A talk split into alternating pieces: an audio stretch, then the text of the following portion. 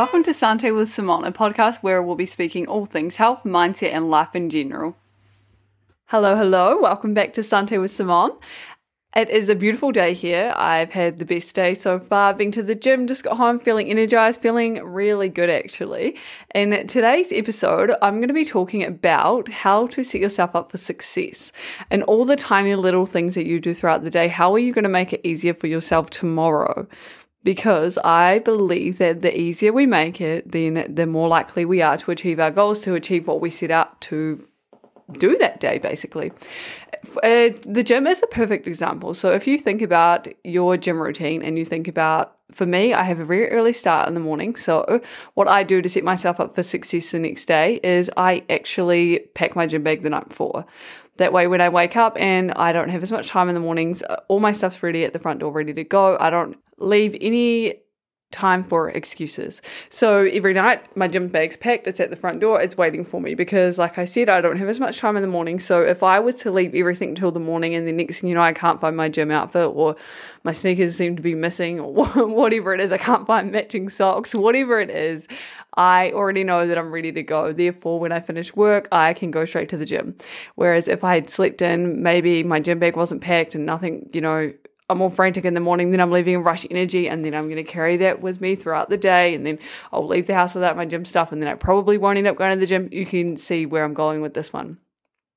So this goes with everything. So if you are right now, if you're struggling to stay on track with an eating plan or eating healthy or whatever it is, so if you go to the supermarket and you go buy all your groceries and you've planned out what you're going to eat for the week and then you've got it all ready for you to come home and make dinner. You're already organized, you know what you want, you know what you're doing, versus if you're leaving your grocery shop till the end of each day, you don't know what you want to make for dinner, and then you've had a really long day at work, you get home, and the last thing you feel like doing is thinking about what you want for dinner. So you opt for the easy option, which is usually more unhealthy, or you end up getting takeaways. But if how much easier would it have been if you had, you know, pre-planned all your meals and you had it ready for you? Little things like this. It's all the small little habits that I've been doing for years of my life that I w- was thinking about when I was on a walk, actually.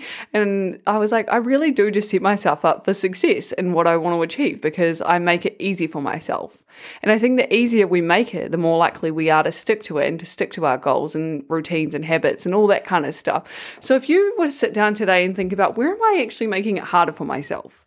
Where am I leaving things till the last minute? You know, making it so that everything feels like it's in a big rush and it feels frantic and I feel overwhelmed and there's too much for me to do and I've had a busy day.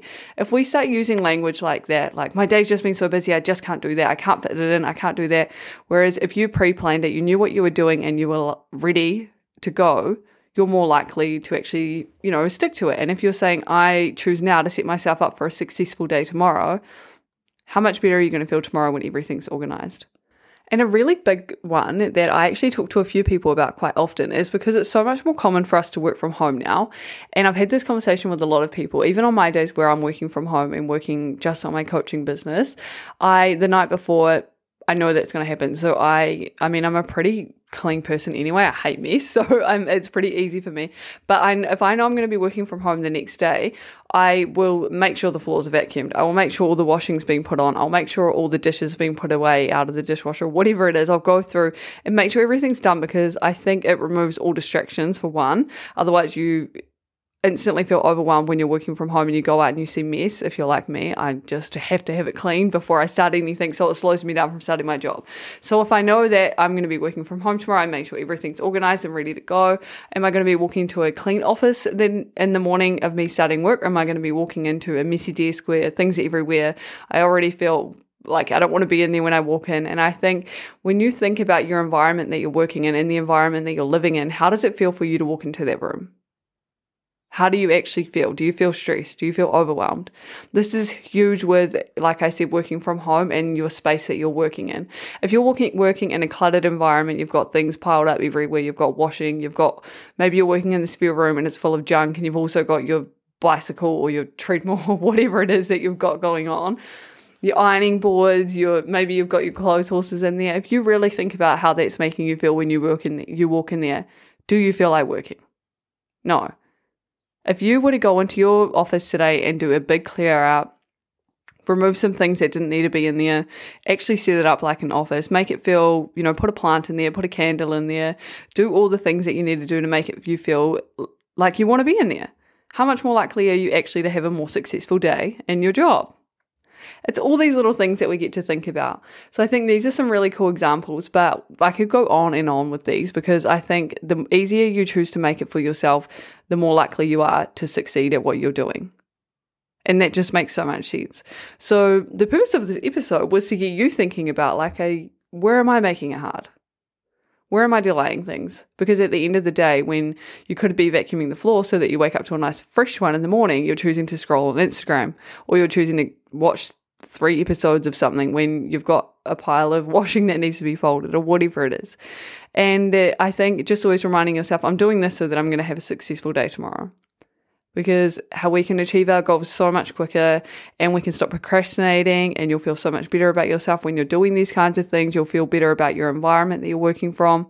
You'll feel so much better at the end of the week when you know you've actually stuck to your meal plan versus you got overwhelmed you got stressed out you had a long day i had to get takeaways it was just my only option there was no food in the house. All these excuses that we come up with how can we start making it easier realistically, it doesn't take long on a Sunday to go do the grocery shopping, come home, put everything away, and be organized for that week ahead. It does not take long. But when you choose to make it hard, you, it's going to feel harder in the long run. And your goals are going to take so much longer to, to achieve them. So, what's one thing that you could be working on this week where you're like, I'm going to start making this easier for myself? Even in the way of setting up new habits for yourself. Say, if you wanted to start reading, but you Uh, honestly, you're never going to remember to read your book if you have it tucked away in the spare room at the bottom of the drawer.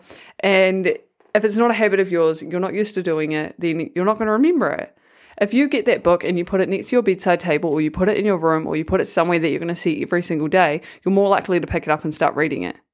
But if the book's somewhere that you can't see it, you're going to forget about it and you will spend that extra time watching TV or sitting on your phone or whatever it is was that you're trying to replace the reading with. So, think about all these little things. Make it easy for yourself, make it as visible as possible. Write yourself a to do list, stick to it, and set yourself up for success. And I believe you will achieve your goals so much quicker. That was my super sweet, short episode today. I will talk to you all next week.